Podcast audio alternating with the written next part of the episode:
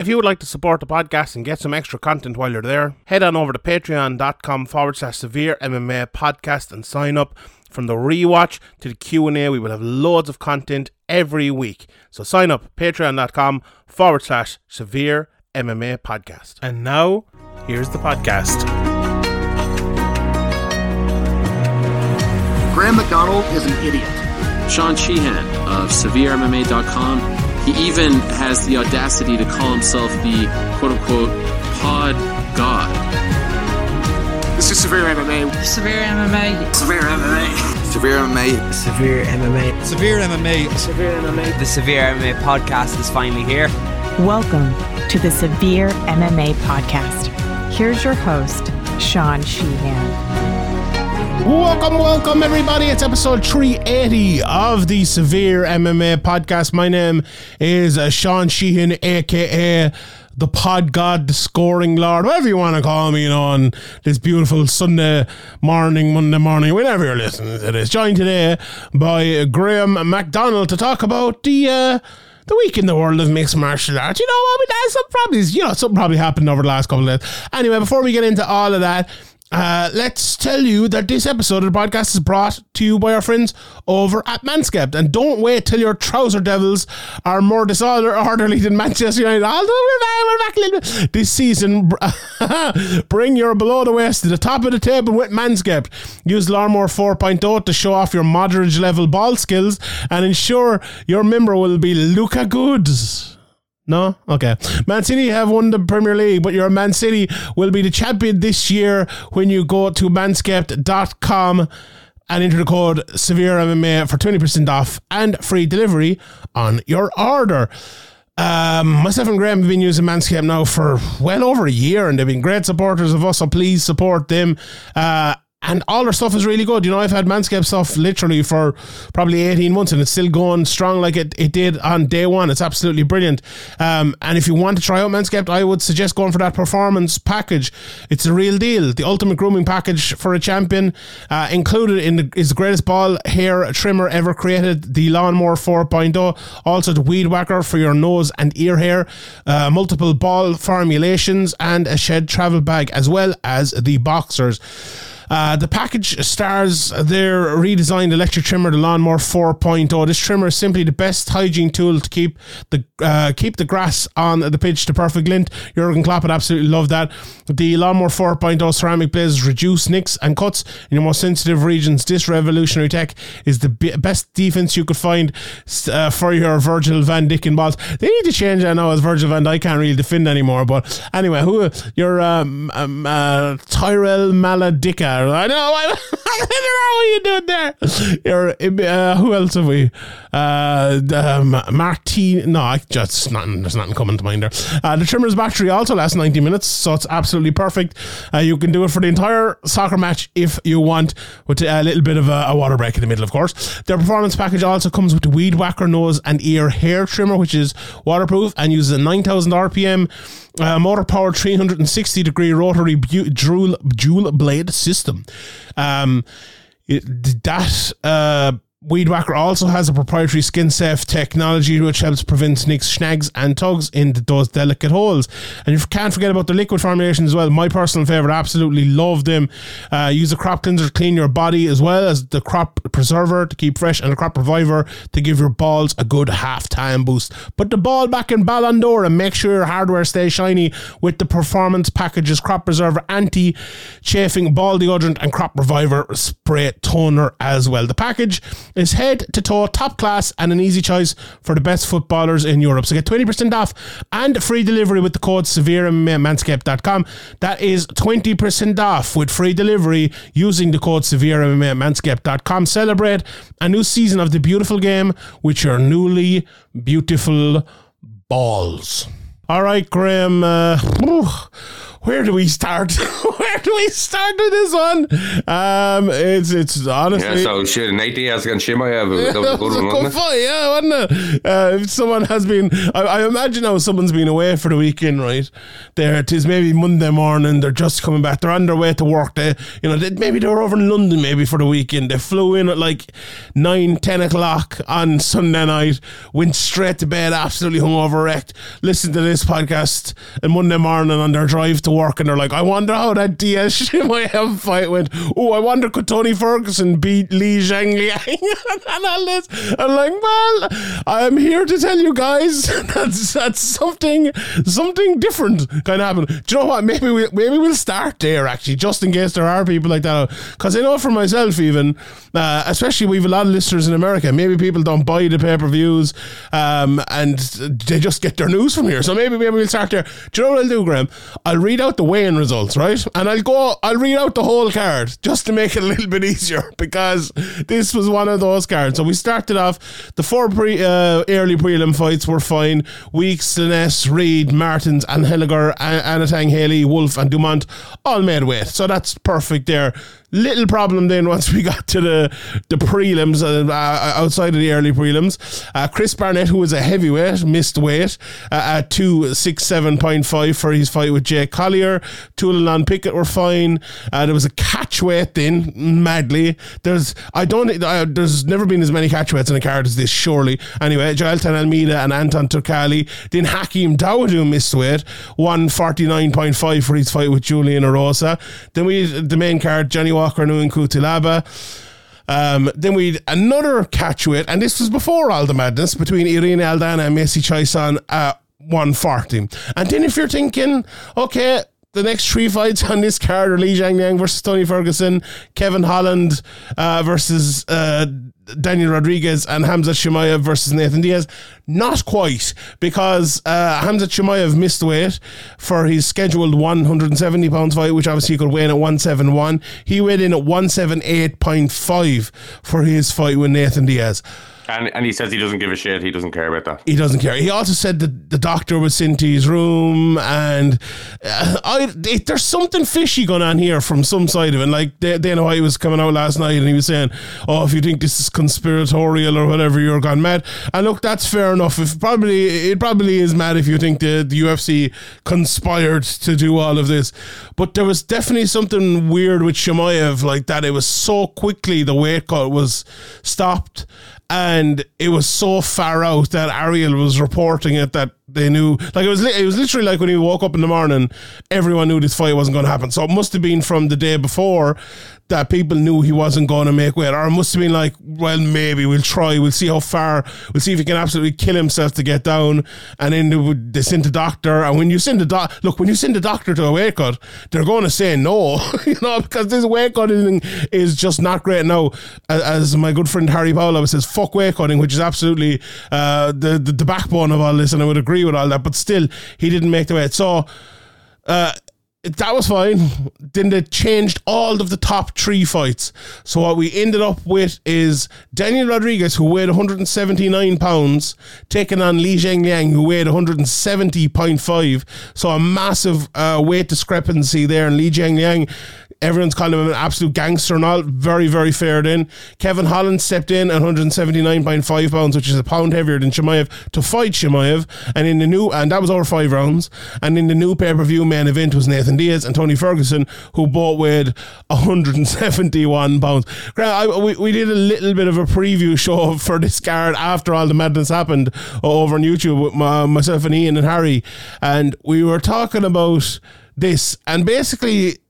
I don't think anyone else in any other sport would be able to deal with this in terms of even like the fans, or not even to be able to deal with, to have to deal with, for the possibility of something crazy like this to happen.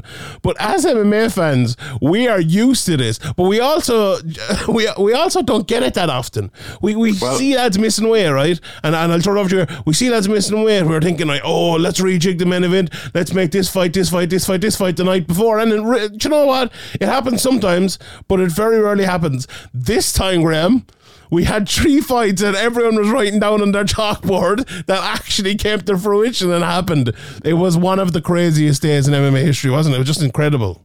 Yeah, it's pretty ridiculous. Like, it reminds me of, I'm not sure, maybe you can remember what year it was, where basically like every pay-per-view main event fell apart. Oh God, it was 7 or 8 years ago now. 14 even, like, or something, wasn't it? Something like that. Yeah, was Uriah Faber like on and all, yeah. It reminds me of that, just where you know, everybody's just trying to reshuffle the card right before, like obviously the reaction straight away when Chimaev was going to miss weight. I think everybody wanted to put together the Nate Diaz, Tony Ferguson fight. The fans, the media, everybody was more up for that fight than the Chimaev fight. So maybe that helped the UFC switch it around a bit to see the kind of reaction as well. But it's in recent years anyway, it's unprecedented to, like, you know, day before the fight, mix three fights and change the main three fights as well, especially on a pay-per-view to mix them up. But it seemed to go over very well. You know, the reaction on social media and all that seemed to be that people were way more hyped for this main event and the card in general because of the changes in the card. Like, nobody wants to see kind of a foregone conclusion and, you know, see somebody they love like Nate Diaz has a lot of fans. He's polarizing, but he has a lot of fans, and, you know, and a lot of them obviously, you know, would back Diaz till the end. But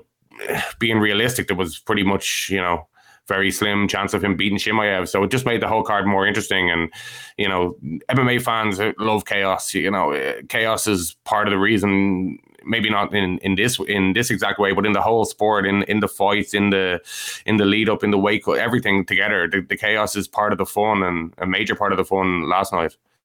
Chaos is a ladder, Graham, as a wise man once said. Yeah, it we do. We live in the chaos. We understand the chaos. And also I think there was mad money to be made last night in betting. It was one of those ones where the odds makers definitely didn't understand the chaos of mixed martial arts as well as I think MMA fans did, because I think a lot of people made a lot of money betting late last night. There was some very weird lines, you know, from even the main event to Chimaev winning in the first round and a few other ones. There was just crazy money to be made last night. So it definitely was one of those weeks that will go down, I suppose. And it wasn't even a week. It was just like a few hours where we were kind of waiting and go, oh yeah, well, this kind of happened. And do you know what? It wasn't that dramatic either, because we were like, right, this card, this fight is out. He's missing weight, and it felt like from second one, I don't know why. We always trying to make those cards, but it felt like from second one this time that they were actually going to make it, and that's why I think people were kind of very conspiratorial about this, because it felt like the UFC did it with such ease, and, you know, it was obviously Dana White was really mad because after the event, because it felt like you know, people were giving him credit, and then Ariel was like, it was what's your man's name, Hunter Campbell or whatever, and there was a bit of back and forth there, but the UFC did it. The one thing I would give credit to the UFC for, and I know Kevin Ioli got absolutely raked over the coals for giving the UFC credit for getting this card back on. Look, you give him a bit of credit for getting the car back on, but mostly the fighters deserve that credit for taking those fights. Especially when Dana came out and said that nobody got a pay bump. Yeah, that was ridiculous. So the fighters definitely have to take the majority of the credit. Yeah, 100%. And Kevin Lee as well, or Kevin Holland was going around saying, "Oh, I got massive money and all." And of course, and I don't know. I always find that very weird. You know, I think Washan Al Shadi was tweeting after, it's like, "Oh, I'm so glad all of these guys are getting paid." And this was before Dana White even said it. And I was like, are they? Do you know that for 100%? Do you know that for a fact? So, yeah, it's... Maybe Dana said he'll take care of them, throw them something later, but yeah that's not guaranteed. He did himself say that they didn't take a pay bump, so guaranteed pay-wise, you know, according to Dana anyway, obviously, take everything with a pinch of salt that he says, but when he's saying the fighters aren't getting paid more, you'd probably be you tend to believe that. You'd have to. There's no reason why he wouldn't say it, but the point I was going to make, that the one thing I would give him credit for is stopping the weight cut. You know, this is the fight that they had made that I think most people didn't like. Now, unless you want to be conspiratorial and go, it wasn't selling and the fans weren't buying it and the people didn't buy into it. Well, Dana White said it was trending off the charts. That's bullshit. Well, but ESPN are going to pay them 500,000 pay-per-views either way. So yeah, obviously they want to keep their sellout streak going, as they keep talking about. What is it, 25 fight events in a row? sellout or whatever they call it, which is a lot of bullshit in itself, over 90% or something. Yeah, and they obviously want to make more money on the gate, but really the main money is coming from the pay-per-views, and they're getting that from ESPN no matter what. So yeah, like, you know, I like a good conspiracy theory, but I'd say they just shuffle this because the commission. I think so as well, yeah. And look, and fair play, because if someone has a terrible weight cut and it's going to be dangerous, that absolutely should be stopped. So fair play to them for putting this whole card in jeopardy just for the safety of one guy. And that can't be overstated, I think, because we talk about weight cutting all the time, we give out about it all the time, but the reason we give out about it is exactly this, because when people cut too much weight, and it's very, very unsafe. You know, you can give out about Chimaev being, you know, unprofessional and everything, but at the end of the day, you wouldn't want to see him fucking getting hurt badly because of a weight cut. I think the unprofessional thing is coming from his reaction. You know, everybody can understand a weight cut going wrong, the doctor stopping it or whatever, like, you know, he's not known for it.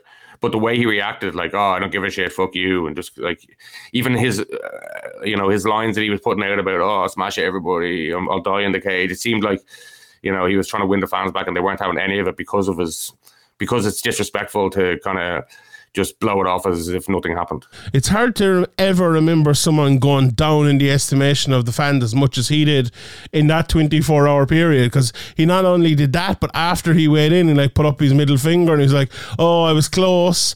And then at the ceremonial weigh-ins, he was very bad as well. And then after the fight, even, I think it was New York Rick tweeting about it, like, oh, he'll go out and he'll smash someone and then everyone be a massive fan again. And, you know, maybe next time they will, but this time, those people paid a large sum of money to get those tickets, and by God, were they going to do their birthright almost? Make their feelings known, yeah. And make their feelings known.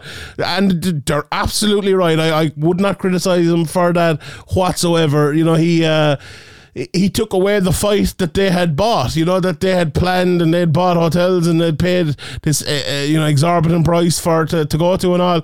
And he was the one who ruined it, and, you know, fair enough. But I do agree with you. I've always great sympathy for lads when they do miss weight, and I feel really, really bad for him because I hate weight cutting.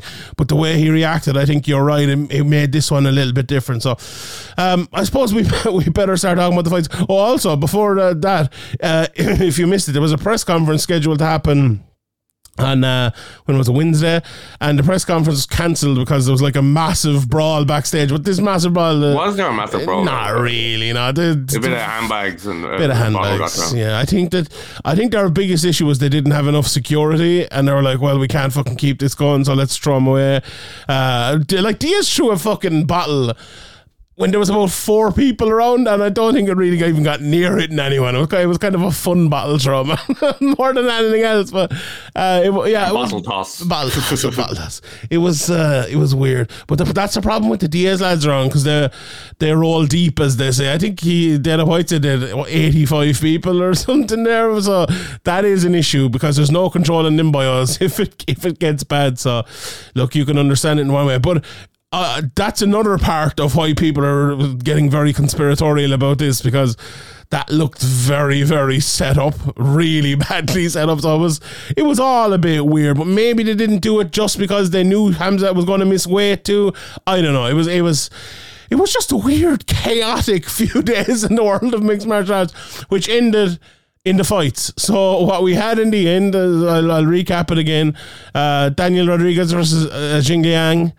Kevin Holland against Khamzat Chimaev, and Nate Diaz against Tony Ferguson. Let's talk about Nate Diaz versus Tony Ferguson. I think it's a fight that we all probably wanted more than Diaz one. Now, I understood why they put him in there against Chimaev. I thought that it was going in badly for Chimaev because people would be looking at him as a bully and someone who beat their fan favourite, and I thought he was going to emerge badly from it. He did emerge badly from it, you know, massive boos without the fight even happening, before he even fought against Kevin Holland. And for Nate Diaz, this was manna from heaven. He got an easier matchup. He got the main event. He got his 5 rounds. He got his money. He got his last fight in the UFC. And you know what he got, Graham? He got his win. Could it have worked out better for Nate Diaz? I don't think it could. What do you think? Yeah, absolutely. Worked out brilliantly. Obviously, you know, he, as I said earlier, there was a pretty slim chance stylistically of him coming out on top against Chimaev and against Tony Ferguson, even though for some reason, I don't know why, the bookies had Tony Ferguson as the favourite.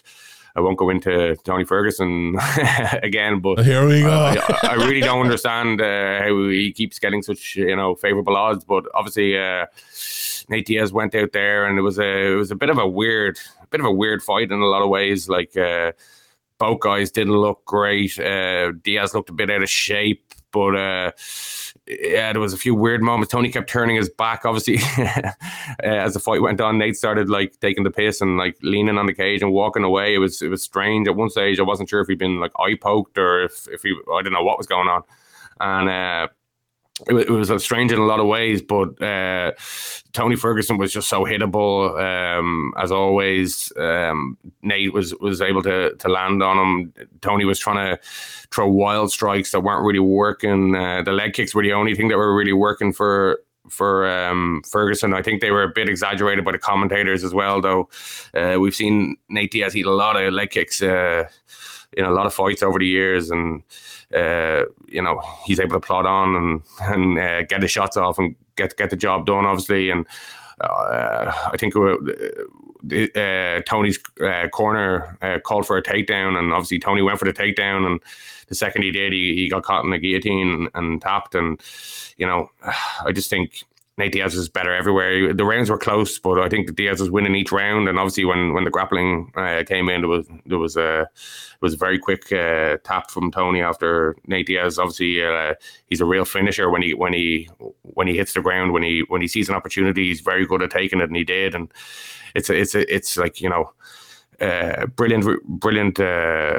Outcome for Nate Diaz, you know, if he's going to sign a new contract with the UFC, which I doubt, he'll be in a better position to do that. And if he wants to go out and, you know, box or do whatever he wants to do, I'm sure he'll get paid very well. So it's good times for Nate Diaz.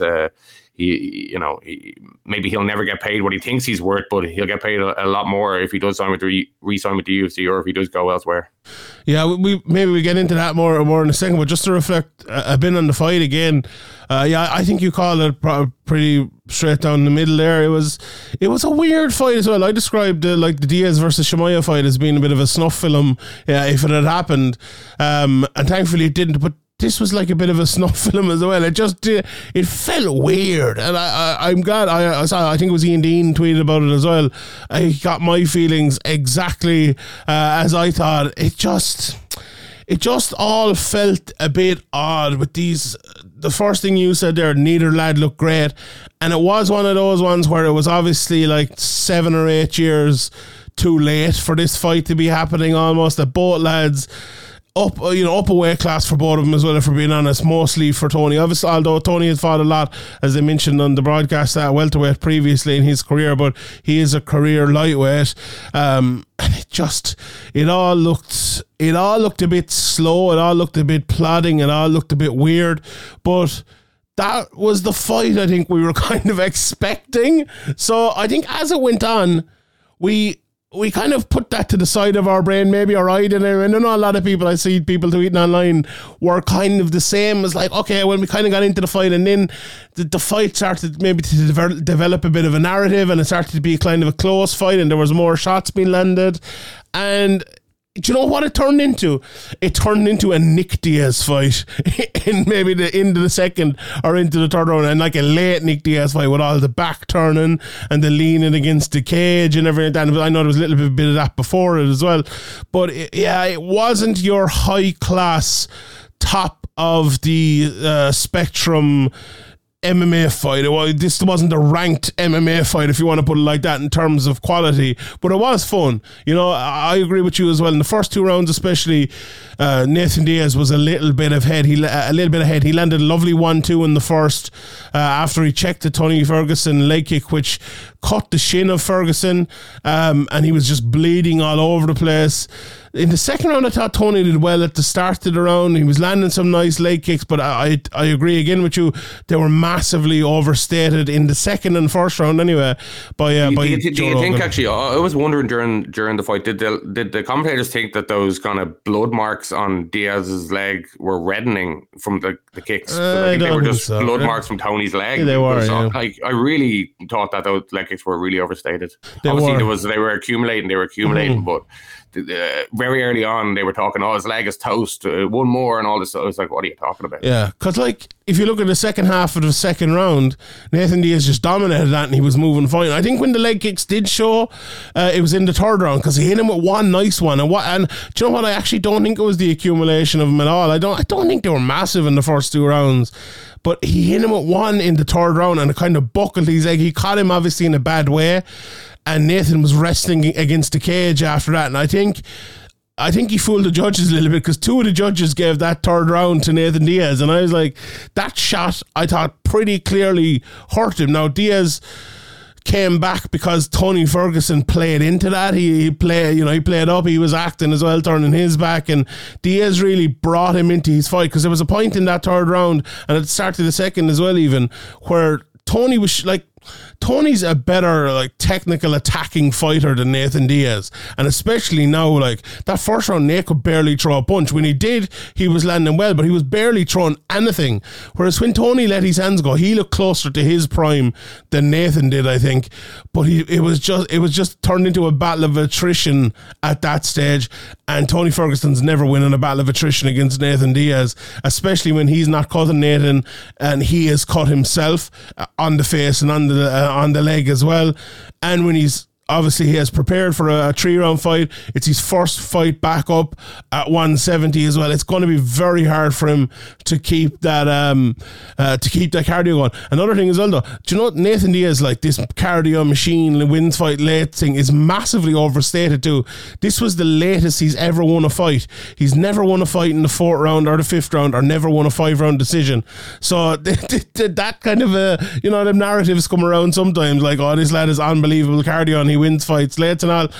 Not necessarily the case. He's lost, I think, 2 fights that have wins for 5 rounds, and he's never had a finish late. So it was, I suppose, a great win for Nathan Diaz as well, especially in that sort of way. He proved the point there maybe, but I what you said about the takedown in his corner, saying it, I didn't even notice that until afterwards. I think someone mentioned it, and that was not great, because Nathan said afterwards as well, I had been preparing for obviously a wrestler, preparing for Chimaev, and a large part, he did no sparring on the feet at all. Yeah, the whole camp. So maybe that plays into why his timing was so off. You'd have to, true. Yeah, you'd have to think a large part of that preparation was guillotines from the bottom and was, triangles and stuff like that. So he was well prepared for that. And we show people kind of overstate as well Nathan's striking, although it can be very good at times. But his jiu-jitsu is really, really legitimately unbelievable. I was going back and I was looking for, when he put up the muscles in an old fight. What was it, the Kurt Pellegrino fight? But I went back and I was looking at a few of Nathan's different submissions. He's got some great submissions in the UFC over the years, and people seem to forget, and they don't forget that, but I think they understand it maybe. And he brilliant guillotine when he got there, just absolutely wrapped up that neck and took it, although Tony was tired. And I think sometimes you make decisions in life, and the second you make them, you're like, what the fuck am I doing? Why did I make this decision? And I think that was one of the ones for Tony Ferguson. In a fight that I really thought was kind of going his way, I thought it was turning and I thought it was going for Tony in the third, but it didn't, and Nathan ended up winning it. It was overall a good fight, I would say, a weird fight, but for the time that the fight happened and the notice of which the fight happened, which was 24 hours, I don't think we could have expected so much better. Were you happy with it, Graham, or was it a disappointing one for you? Yeah, well, it was entertaining. Both guys are a bit crazy, Ferguson and Diaz, and maybe if this was two different guys, you might have seen it as an even weirder fight, but you kind of expect something weird from these two guys, and I think the fight kind of they both kind of grew into the fight, especially Diaz as it went on. Like at the start, I was like, Jesus, Diaz looks fucking terrible here. But once he kind of got going, maybe that's kind of part of the thing about Diaz. You kind of mentioned that it's not really a thing, but he kind of does kind of start slow and grow into fights. And even though he lost to Leon Edwards, obviously he landed that big combination in the fifth round, and that kind of plays into how people see Diaz as kind of a marathon fighter. And obviously, you know, he kind of did drag Tony Ferguson deep here. And as you said, once Nate Diaz went for the submission, I think Tony kind of knew his night was up. He knew he wasn't going to win the fight, and maybe if that exact choke had been put on in the first round, he would have fought harder to get out of it. But he knew his race was run, and he wasn't going to win that fight. So I think that probably, you know, played into that a little bit. But overall I enjoyed the fight. It did seem like, you know, even though Tony didn't really land anything, that with his craziness, the way he was kind of spiraling out of control and pirouetting and all the stuff, that he could land something. So the threat was there, but it did seem the longer the fight went on that it was definitely going more in Nate's favor. Obviously, if he could have landed maybe a couple of more really hard leg kicks, maybe that could have played in. But as I said earlier, I don't think the leg kicks were affecting too much. Like, I'd say Nate Diaz right now is in pain from them leg kicks, and he's got his leg on ice. But like in that 15, 20 minutes, I don't think they were ever going to play much of a factor. And I think Tony was just outmatched here, even against a Diaz who wasn't in great shape and hadn't prepared any striking for this fight. I think maybe if they had a full camp, Nate Diaz would have beaten him easier. Yeah, I don't know. Tony didn't have the full camp for 5 rounds either. I suppose I don't necessarily agree with that one. The one thing I would disagree with as well is I do think the leg kick played a part in the third round. I don't think it did as much in the first and second, but I definitely think it hit him with a really hard one in the third round. But Nathan's very good at getting hurt, acting like he's messing around and giving himself time to recover. You know, he's really good. It's almost like, you know, Charles Oliveira, when he gets hurt, he flops to his back, and then no one's wanting to go to the ground with Charles Oliveira, so he gives himself time to recover. Nathan just like flops to the cage and like turns his arse out, and no one will come near him. So he did a good job either way, and I think it not necessarily fooled the judges, but I know a lot of, we speak all the time about judging and how you react to it, and the amount of impact it has, and maybe he made the impact look less by the way he acted. So, you know, a smart strategy, I suppose, and fair play to him. You know, you mentioned briefly what's going to happen next.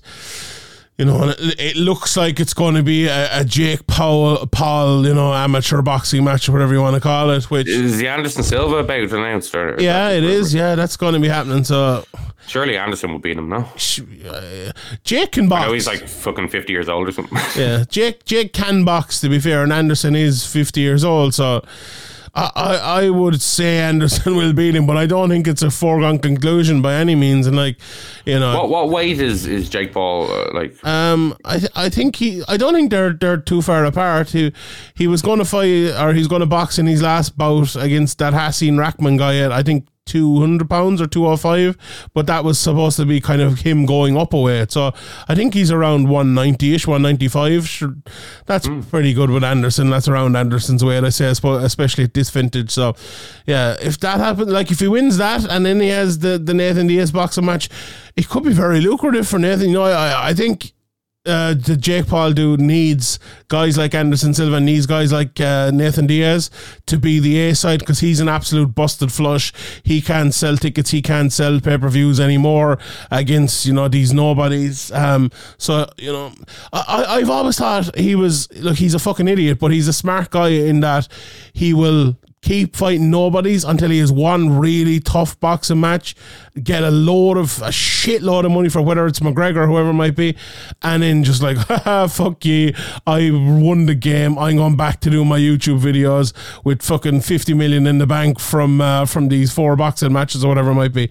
And I do think he will get there, but he's taking a tougher road there. Like, because this Anderson Silva one, I don't think that's going to draw. And it's a very losable thing for him. But on the I really don't want to talk about Jake Paul. I'm sorry for just that last 90 seconds there. But we're talking about Nathan Diaz, and like it looks like that's Nathan Diaz's next move. I did like the fact that he says, I want to come back to the UFC and win a title. Now he's not going to do that, but.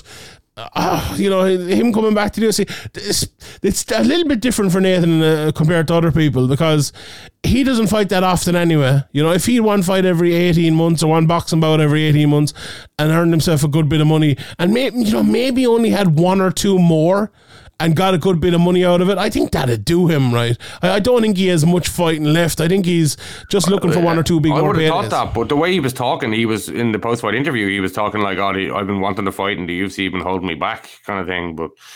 Who knows how true that is? I don't know. It is hard to know with Nathan as well, because it's a weird one. That McGregor fight is still there as well. That's a massive trilogy fight, and I don't know if that's going to happen or not ever. But I suppose we will see. The thing about Nathan Diaz as well. You never really know when a fight with his is going to be announced, and that's with the UFC trying to get him to fight all the time, and maybe even sometimes him trying to fight previous to maybe this last year or whatever it might be, with the UFC not there to kind of make it happen.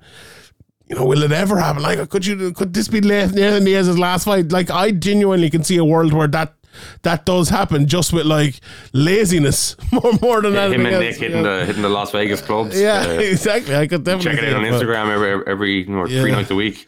Come here to me. Here's the last question before we move on from this fight. Do you think Tony Ferguson did enough in that fight to earn himself a Conor McGregor fight? I don't. I think he had to win. I think like the UFC and the UFC brass and the owners and Dana and Conor are all going to want a bigger fight. If Tony had won that fight, you know, it would have been a different story. Probably they could have made it work, but Tony's lost like several in a row now. So, I think the UFC brass and everybody will want a bigger fight.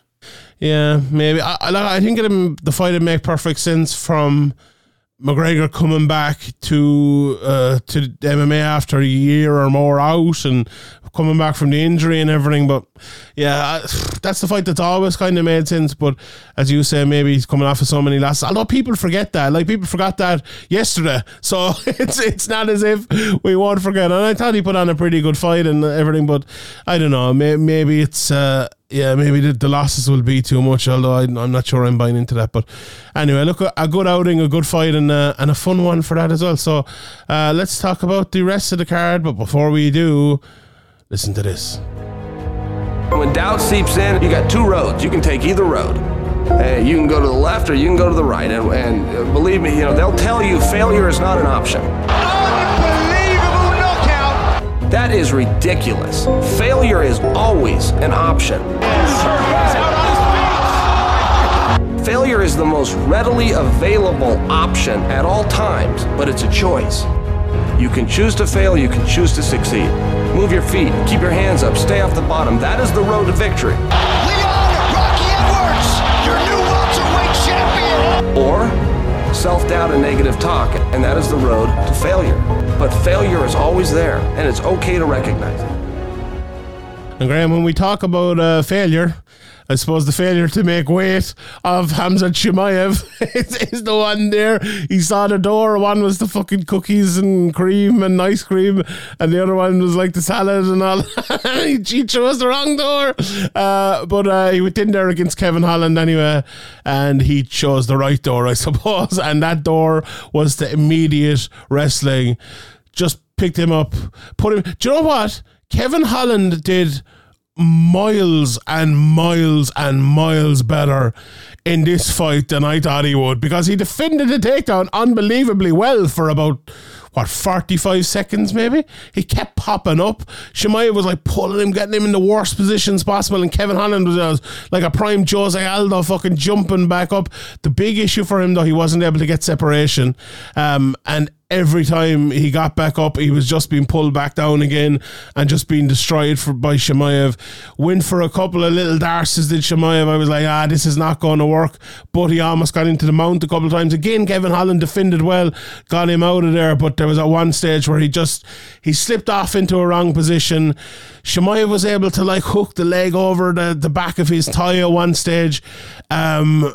And to readjust the choke, and when he did that, he pulled the leg out again, went straight for the darce, and was able to get the finish. It was an absolute destruction, if we're being honest.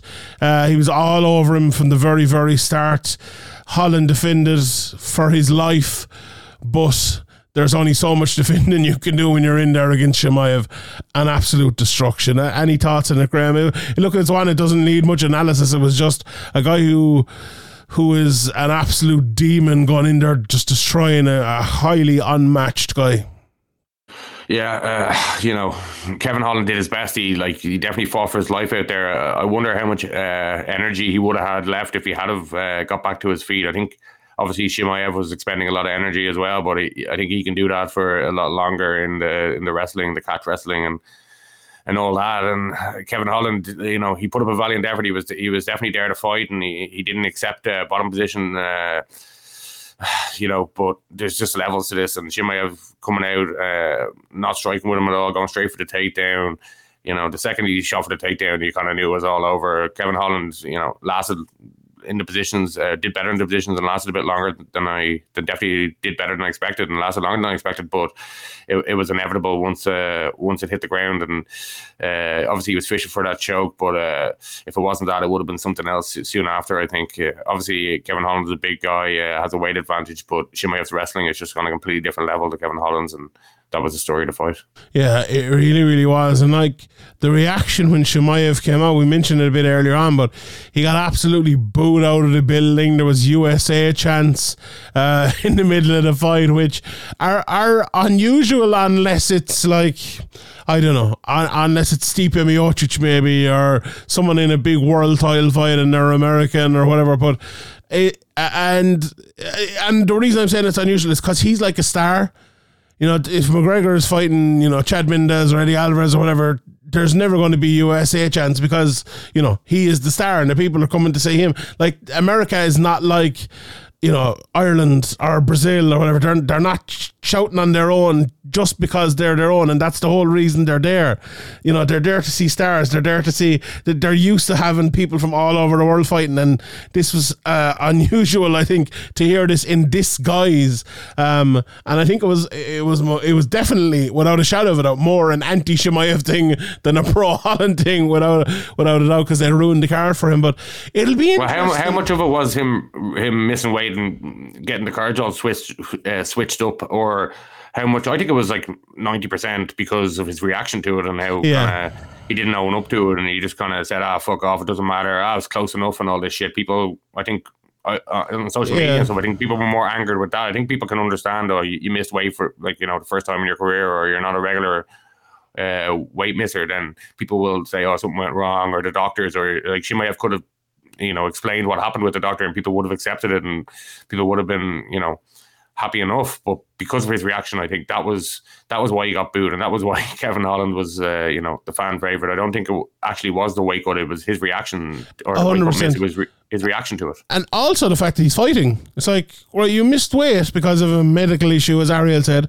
What's the fucking medical? How bad? I think Peter Queeley tweeted out, "You have a medical issue that's not bad enough to stop you fighting, but it's bad enough to stop you making weight." It's that's a bit weird now. And okay, we all know if someone does their fucking knee or something and they can't get on the treadmill and they can't get the weight down, or they can't get out on the road and run and stuff, it's probably something like that. Although maybe, Ariel said it's a medical issue. That doesn't sound like it's an injury, so I don't know.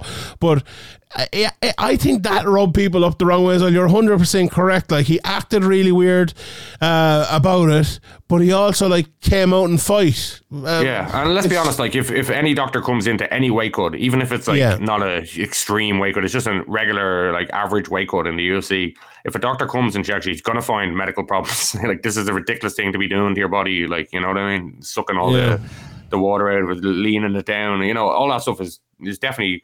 If you test somebody in that state, they're not going to pass on medical tests. So maybe we'll find out more about what the quote medical problem was, but like, you know, I'd be skeptical that, you know, it's not just regular weight cut medical issues. Yeah, I would tend to agree with that if I'm being honest. It was, yeah, it just was all, it was all bad everything for Chimaev here. I'm interested to see what it looks like the next time he fights, if the crowd are anti-Chimaev next time, or if they kind of forget about all this. Now, the reason people were abusing him and giving out and everything was because they had bought a ticket and the way he acted and all. Like, the next people who bought a ticket will be buying a ticket for him versus whoever he's going to be fighting, and will probably be bang up for the fight, so maybe we won't see that as much. I don't think... Yeah, well, either way, if they don't like him or if they do like him, as long as they're paying for the pay-per-views, that's it. You know, Chimaev and the UFC brass are happy. But I think, you know, his stick about, oh, I smash everybody and I die in there and I got, you know, I die for you. Like, he just kept saying the same things over and over again, and it just wasn't hitting, and he just needed to kind of give up, and it was just all a bit cringy at the end, I thought. Yeah, MMA fans forget very quickly. You know, Israel Adesanya had a fight 2 weeks after he put on the biggest snooze fest in UFC history, and people were saying, oh, this is the most anticipated fight for the rest of the year for me. So, you know, people forget. Yeah, very, but like, you know, just quickly. Because like Tom Brady has like a fucking 4 interceptions or something in one game, and then he comes up against Peyton Manning and whatever in the next game, or like, you know, this is obviously years ago. People still be excited, you know what I mean? People, wins and losses, it's not like in boxing where you've lost a couple in a row or you lost recently or you're a bum. It's not like that, you know? Yeah, people, it's not. It's people not, can find ways to get hyped about sporting events. Indeed. I wonder what happens with him next. It sounds like Dana White wants him to fight at middleweight. I think the Robert Whittaker fight makes just too much sense for them. I know people are calling for this Paulo Costa fight, but... no interest in that. Like, he's just going to destroy Paulo Costa. We know that. Put him in there with Robert Whittaker. This is a genuine #1 contender fight. If he beats Robert Whittaker... Robert Whittaker, I haven't checked, but has he said anything? He should be calling for this fight. He should be making this happen, you know? There isn't a fight in the UFC that makes more sense than that. There really, really isn't. He needs to prove himself again after missing weight, and after all of that, he fucking...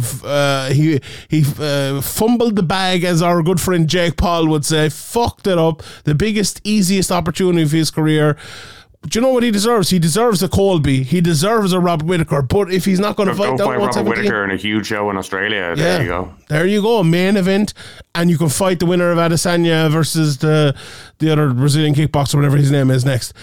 Easy. You're putting him straight into a title shot then, and Robert Whittaker needs to beat someone like Chimaev. If he beats Chimaev, he's probably earned another shot at Adesanya, and that's the only way he's probably going to earn it without winning 5 fights in a row.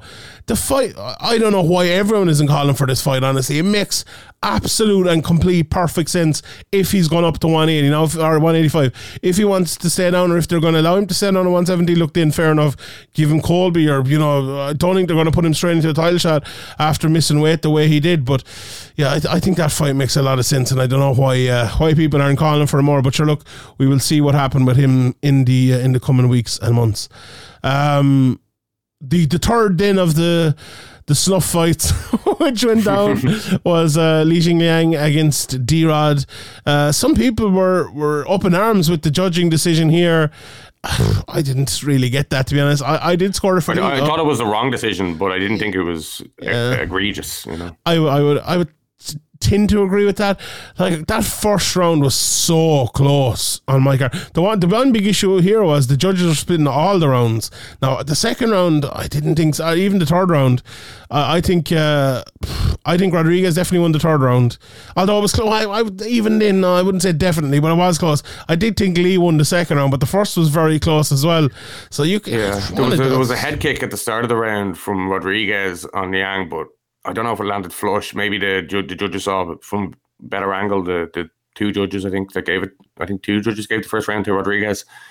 So maybe they thought it landed harder than I thought it landed. But I thought Yang did enough to overcome that strike with his boxing. And the second round I thought was pretty clear for Lee as well. And the third round I would have given to Rodriguez, but I think it all came down to that first round. Yeah, I gave the first two to Lee and the third to Rodriguez. And when I was putting out my score for that first round, I was very much like, oh, am I putting this out here? You know, it was one of those, there's no robbery there. It's just... I think a lot of people were kind of saying, oh, you know, he's 8 pounds heavier and all, which is absolutely fair. If you feel bad for Lee, I would agree with you without a shadow of a doubt. If you were to like decide on ethics, who should win this fight afterwards, you'd be giving it to Lee, you know? No, with no, you know, Rodriguez, it wasn't his fault, you know, he made weight for the fight he was supposed to have, but the way it happened was the way it happened. And you know, overall it was a pretty good fight, to be honest. It was one of those ones though, I think the commentary actually called it pretty well. Both lads had been preparing for someone else that didn't prepare for each other and were kind of just getting in there to fight, and they got a little bit of booze and stuff, which I think was unfair. I think people could have understood that a little bit better maybe, but however, yeah, not a mad fight to write home about or anything like that. A good 3 rounds, a very, very close decision, and there wasn't much to be said about it. There is a bit to be said though about this Aldana versus Chiasson fight.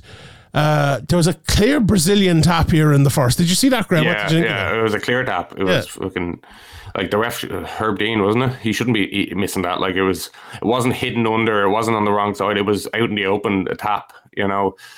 Maybe because she tapped kind of early in the armbar before it was like fully locked in and extended. Maybe Herb Dean was looking at that, but yeah. I think it's a bad miss by Herb Dean, that tap. And, but why did they have... It nearly turned... Obviously, the Aldana ended up winning in the end, but it nearly... Like, it looked like the fight had turned, and it looked like, you know... It looked like that was going to be a huge turning point in the fight, but obviously, you know, Aldana turned it around. Yeah, because it was close to a 10-8 in the second round, and Chiasson came back really, really well. The one thing I would say, though, is, like, why... We have the VAR, if you want to say it, in MMA cage side. There's someone looking at it there. There's a video referee. Why are they not calling that? It's clear as day. I was actually thinking that at the time. I thought, can they call this? That's what I was thinking. I was like, can they call this? Can they, you know, the round ends? Can they? Is the ref going to be shown this, or is the commission going to be like, this is over? But obviously not. Yeah, I think it should have been. Like, that's one of those things that should be. Sometimes there's things that there's a debate and there's a, was it, is it? And you know, you let it go because it's not clear and obvious. that phrase is as clear and obvious as the opposite of that phrase is, I think. But anyway, this was just pure clear. I don't know why they didn't call it, but anyway. But what we did get out of it was one of the knockouts of the year, to be honest, and it was one of the knockouts that nobody realizes what has happened. Even watching it live, I'm like, oh, she threw it up. What happened there? Like, did she hit her lower? What happened? But no, she kicked her right in the fucking liver with an up kick. Do you think she did it on purpose? She said she did, but she didn't actually say she did, though, because Rogan was like, oh, did you train that? And she says, oh, we trained so many different things. She kind of... Oh, yeah, maybe so. I don't know. The way she said it, I just thought, I don't know if she meant this. I don't think she did. If I'm being honest, I don't think she did mean it. We were talking last week, I think, or 2 weeks ago, about lucky knockouts and lucky punches and stuff. This was probably a lucky one, if we're being honest, but, you know... Justice. It was justice. Absolute. And there was another fight as well earlier in the night. Let me just pull up my notes here. Oh, Toulalan versus Pickett. Pickett got kicked in the hip and took a fucking dive like a prime Luis Suarez going down, fucking diving all over the place. He should have got the neck brace out like Keeper Crosby. Like, yeah, Mike Jackson, wasn't it? Yeah, absolutely. And then he got kneed in the balls again, and it was a small enough one. It was mad timing and all of that. And then Mike Beltran, who, you know, as a person, I've great respect for Mike Beltran and all, I think, what I've seen from him. But as a referee, this guy is... He took a point here for what the first one as well. They looked at its cage side, and I think there was like an obvious here. He didn't get hit in the fucking dick. Get this back on, and Beltran did get it back on. And then there's a second one which grazes. It was a knee to the balls, 100%. But then he takes a point. It was a moving target. It was like it wasn't as if he was just stationed there and he just kneed him in the balls. It was like they both lifted their legs to strike, and it just kind of happened. It was ridiculous. And oh my god, I was so maddened. Most people last night on Twitter were like, no problem with this point, take away this point, no problem. People are fucking idiots. You know how much a point changes a fucking fight? It changes it massively. These fights are decided on 3 points. 3 points if it's a 30-27. It's 29-28 decided on 1 point. And you're taking one away for a guy's balls being dropped on a knee, basically, and the first one not even landing. It's ridiculous. ridiculous. People need to realize. And people say, oh, it's not like a point in boxing where there's 12 rounds and there's so many points. What is it like? Scores are like 114 to 117 and stuff. It's not like that. Like a point can be everything in a fight. Yeah, like the most you can win by in a 3-round fight, if there's no 10-8 or anything like that, is 3 points in a fucking obviously in a 10-round boxing match or 12-round boxing match, it's 10 points or 12 points, and all. Taking 1 point, as you said, is not a big deal. It's a big deal, but not a massive deal. If it's a closer fight, obviously it's going to be a bigger deal. This one, even in a blowout, it's a fucking big deal. And I just people, how they don't realize that now. People are probably saying, well, why is this? Why is it like that? Why is the system like that? And I would agree. I think the system is not the issue. I think the taking away of points is the issue, and the punishment is the issue. I think we need to find new, different punishments, whether it's giving up a position or something like that for things like that. I would 100% be behind that. But like taking away more points, I think is wrong. Now, if there's if a guy keeps extending his fingers and he's warned by the ref and he pokes him in the eye or something, I think that's different. That's actually like, you could have prevented this. But when two guys are moving, throwing strikes, and one strike goes awry, it's just like, come on, this is fucking ridiculous. And if someone comes up and punts a lad and right in the dick, take a point. I'm not saying ban point taking, or if there's 4 or 5 of them, or 3 of them, even, or what, like egregious, yeah.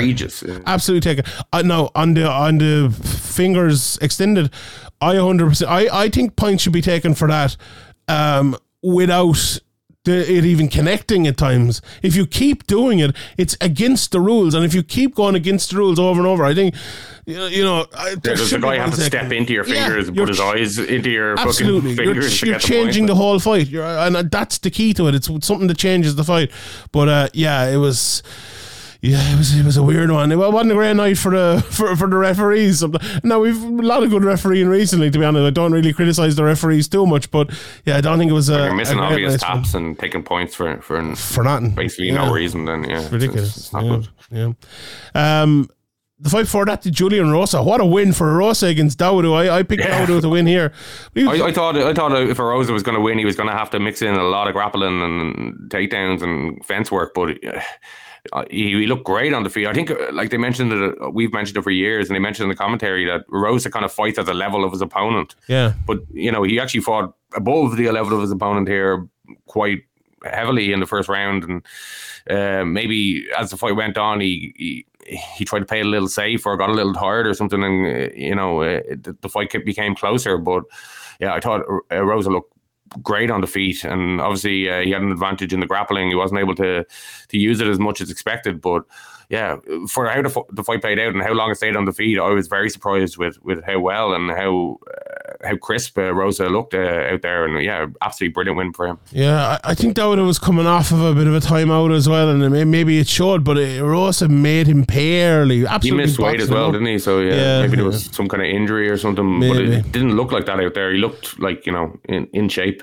Yeah, he did. He always comes and looks in shape. But Erosa boxing him up, that flying knee. He was nearly done in the first round. Got a takedown in the second, back control. We started cruising a bit in the third, and my guy Daniel Cormier was saying open scoring is shit and all, which is fair play, Daniel. Do you know what? Fair play. Even a broken clock is right twice a day, as they say.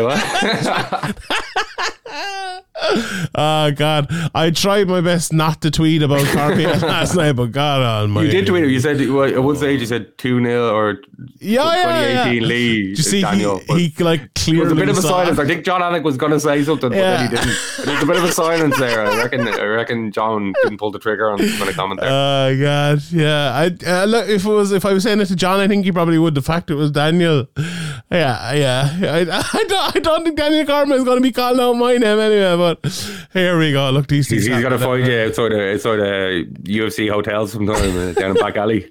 Yeah, you fuck's sake. I'll get John Jones with me. I'll be fine. After that, then we had Almeida versus Turkal. Another easy one. A takedown, destruction, rear naked choke. Joaquin Almeida is next level. Like, this guy is gone. He's gone right to the top. Just to sound like Harry Redknapp with Frank Lampard, this guy has gone right to the very, very top. And it's going to be amazing. And I didn't want to say this in front of him. But I didn't want to say this in front of him. But he is going right to the top. Do you know what? We didn't forget it, but I didn't have it in my notes just because I had bet on him and I won a load of money. And I didn't take any notes, but Johnny Walker, Ireland's own Johnny Walker, got a great win against Ian Cutilaba. And was kicked out. Yeah, and was kicked out afterwards. No shoes on. Why not? It was a great performance from Johnny Walker. He did look. When I say a great performance, it went very badly at the start, I suppose. There was a few punches and kicks thrown and it was all going well, you know, or whatever. And then there was, I don't know, was it a leg kick or something, but he kind of fell back more than there was a takedown and he ended up on bottom. And you're kind of thinking, oh, fuck, you know, you'd forget almost at times that Cutilab has great ground and pound. You know, you're expecting this to be a striking match. But Johnny Walker did better from the back, I think, than Cutilab did on top, landing nice elbows. There was actually a couple of really nice elbows to the ear. Like, they looked fucking vicious, to be honest. Yeah, nasty. And he did a good job of kind of holding him in. I thought there was going to be maybe a stand-up at one stage, but they kept fighting, and it was a good fight on the ground. You know, there was a lot of waiting, I think, for Cutilaba, but good defensive stuff from Johnny Walker after the initial elbows and things. And then he managed to get out and get back, but then he had a lovely back take, a bit of a trip, got the fight to the ground. There was a bit of struggling there. He had a neck crank at one stage. Cutilaba survived it. I thought he was going to flatten him out at one stage. Then again, Johnny Walker, but he moved around, got the rear naked choke and got the finish. And luckily, Betfair, wherever the fuck I'm signed up yesterday, they had I was going to back him by a knockout in the first round, but they had a knockout or submission. I was like, do you know what? I'll do the knockout or submission just in case. 25 quid on a gram, one fucking 75 quid. I'm a millionaire. MMA's finally bringing in the money. Fucking absolutely great. Johnny Walker, if I see you at Bellator, I'll buy you a pint. Drink legend. John, yeah. Just for Johnny Walker. Although that fucking 75 quid a pint in Dublin, I'd spend the whole 75 quid on that. But impressive stuff from Johnny Walker with the Irish kid, John Kavanagh, and Packy Collins as well. I'd say it was the first time Packy Collins ever cornered a lad to win by submission. But great stuff for Johnny Walker. For Irish MMA as well, you know, we're definitely claiming him. He lives and trains in Ireland, so he's one of us. Yeah, definitely. It was good to see him go out there and, you know, face adversity and stay calm there and fight through. You know, obviously that was a very important win for him. You know, he obviously has ambitions to get to the top of the division, like nearly all of these guys in all these divisions in the UFC do. It's an important win. You know, if you lose that, what kind of position are you in? You're maybe looking at, you know, getting caught or looking at getting cut in the near future if you don't turn things around. So it was a big win for him, and you know, obviously he's known for his kind of crazy strikes, and he's kind of reined that in a little bit and seems to be trying to be more well-rounded, and that'll be a big boost to his confidence in his grappling to have gone out there and, you know, got a submission like that against a tough guy in the first round in a, like a high pressurized situation. And you know, he didn't have it all his own way, as you said. It kind of looked like it was kind of, you know, going wrong at one stage, but he stayed calm. And you know, his wrestling takedown, I don't know what you call it, a mat return, I think Cormier called it, was really nice. And he immediately put the hooks in and was fishing for the choke. And even at the end, I thought maybe that Cutilaba was going to fight out of it, but he kind of turned it into a short choke and just squeezed enough that the Cutilaba submitted. So, yeah, very good from Johnny Walker. And it's good to see him rounding out his game. And obviously, it's for the fans, it's nice to see him throw crazy strikes and all that stuff. But, you know, he can find the moments for them, and the rest of the time he can, you know, be a well-rounded, solid fighter. It's a dangerous combination. I think the phrase you used there, rounding out his game, is the exact right one. Like, there's definitely been signs. Okay, he went in against Jamal Hill in his last fight and got put out early, but in my opinion, Jamal Hill is the best light heavyweight in the world right now, so there's no shame in that. And his performance for that against Thiago Santos was very good, but a very good kind of, you need two or three more of them fights before you fight it exactly the right way. And then this one, bit of adversity, as you said, and came back again. Very much looking forward to seeing what's next for Johnny Walker, seeing who it will be next and seeing how he performs. So I rounding out his game, as you said, is definitely where he's at the moment, and good stuff from Johnny Walker. The rest of the card, we'll run through it pretty quickly. Dennis Toulalan, who looks exactly like Joseph Duffy, won against Jamie Pickett, which we mentioned after that dick kick, which never happened, and the points. Actually, the Chris Barnett fight, though, it's pretty entertaining. That was... Unbelievable. I missed weight at heavyweight, which was the best thing, you know, to ever happen. Definitely made too many late night pizza orders. I can't blame him.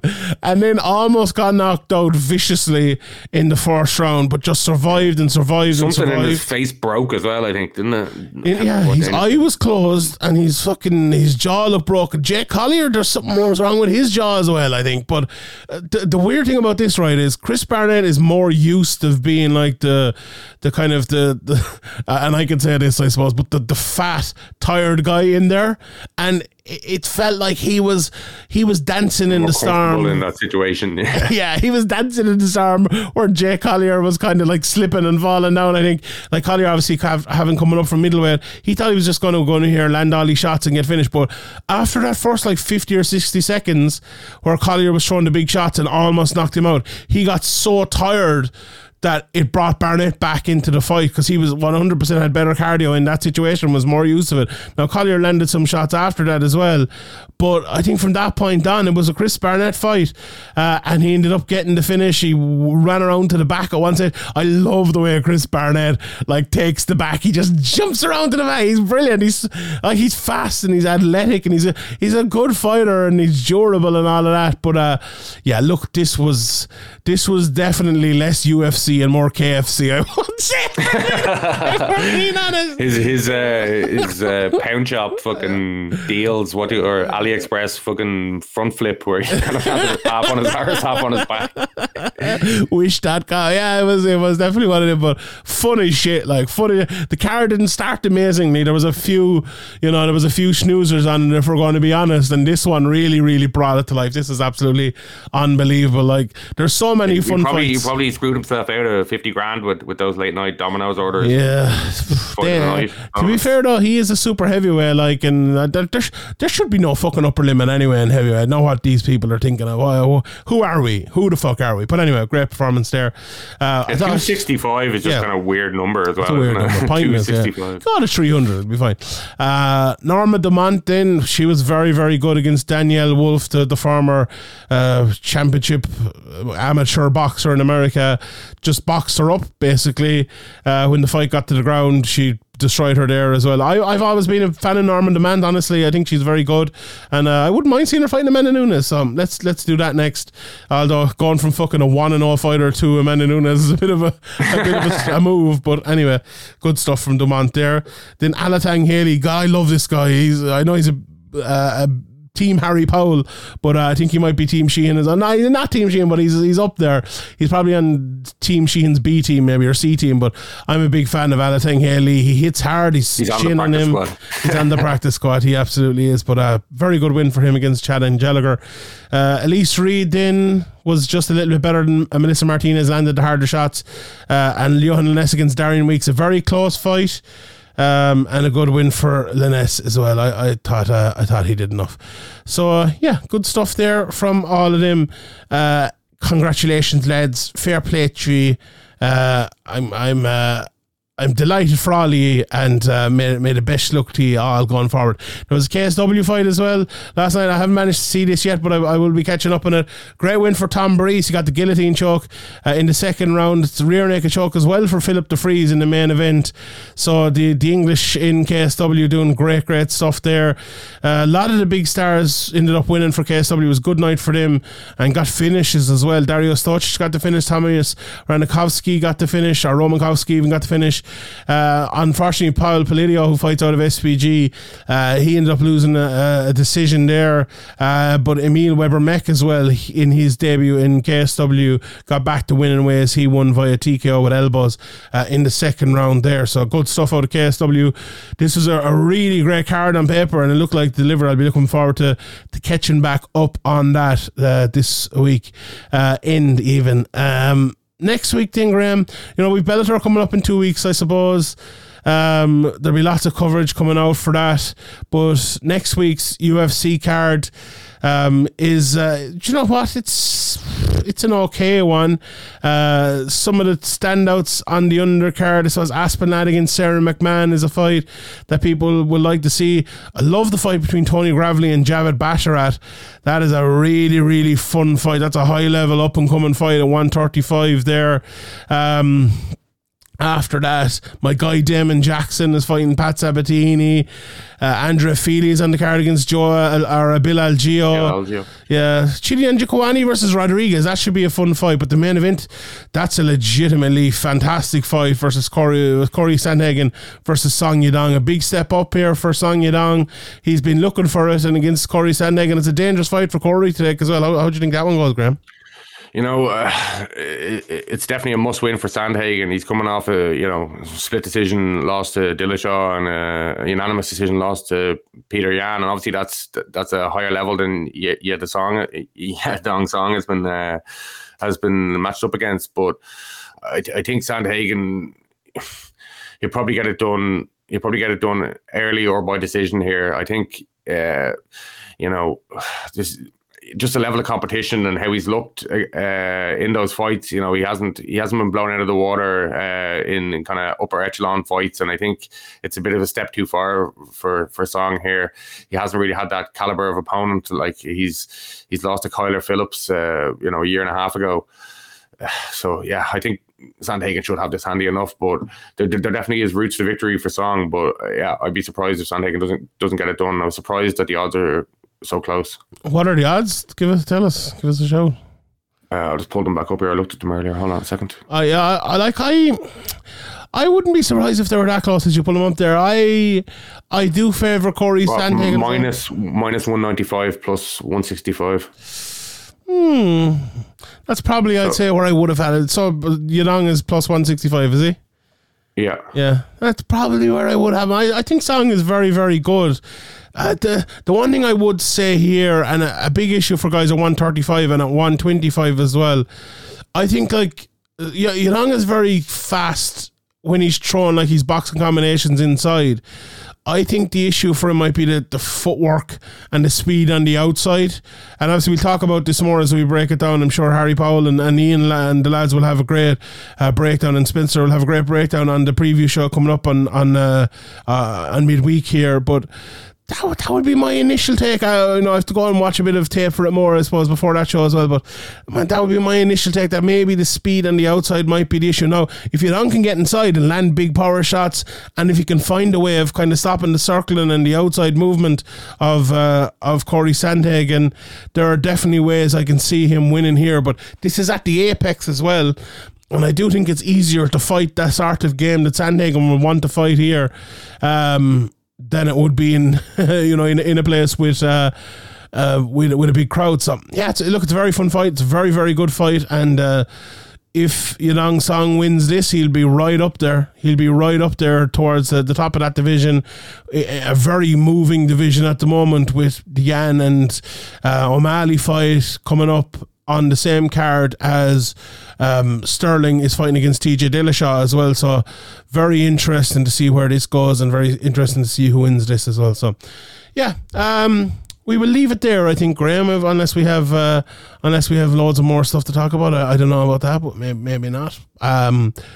We will be back next week with another podcast. Obviously looking forward to Bellator and talking about that card and much more. If you want some more content, head on over to patreon.com/Severe MMA Podcast. You can sign up there. It's only $4.50 plus tax for the month. So if you sign up now, you'll have all the Bellator coverage and all of that. There's already some Bellator coverage up for free if you want it on the YouTube channel. Andy has some interviews there. I also interviewed Richard Kiley, who's fighting against John Redmond in a couple of weeks here on Cage Legacy, and we talked about the famous interview, I suppose, we had a few years ago where Richard kind of ate me in it, and he kind of explains what happened and how he was really badly injured coming in there, and knew he was going to lose basically, and that's why he gave out to me, because I kind of said he was going to lose, although I didn't really even say he was going to lose. But anyway, it's a good interview, and myself and Richard have a bit of a good rapport and stuff anyway, so check that out over on our YouTube as well. If you just search Severe MMA on YouTube, you will find that there, and all the good stuff. And as well, please support our friends at Manscaped. Use the promo code SEVEREMA for 20% off and free shipping. Alright, Graham, take us out. I'm sure you have a good one this weekend with the... I have a feeling I know what's coming, but go on anyway. Give us our... No, I don't. I pulled this up this last second here, so there's no thought I was put into this. Right. I always knew it would come to this. Dear hero imprisoned, with all the new crimes that you are perfecting, oh, I can't help quoting you because everything you say, it rings true. Okay, that was a bit different. All right, we'll see you, lads. We'll see you next Tuesday. Bye now.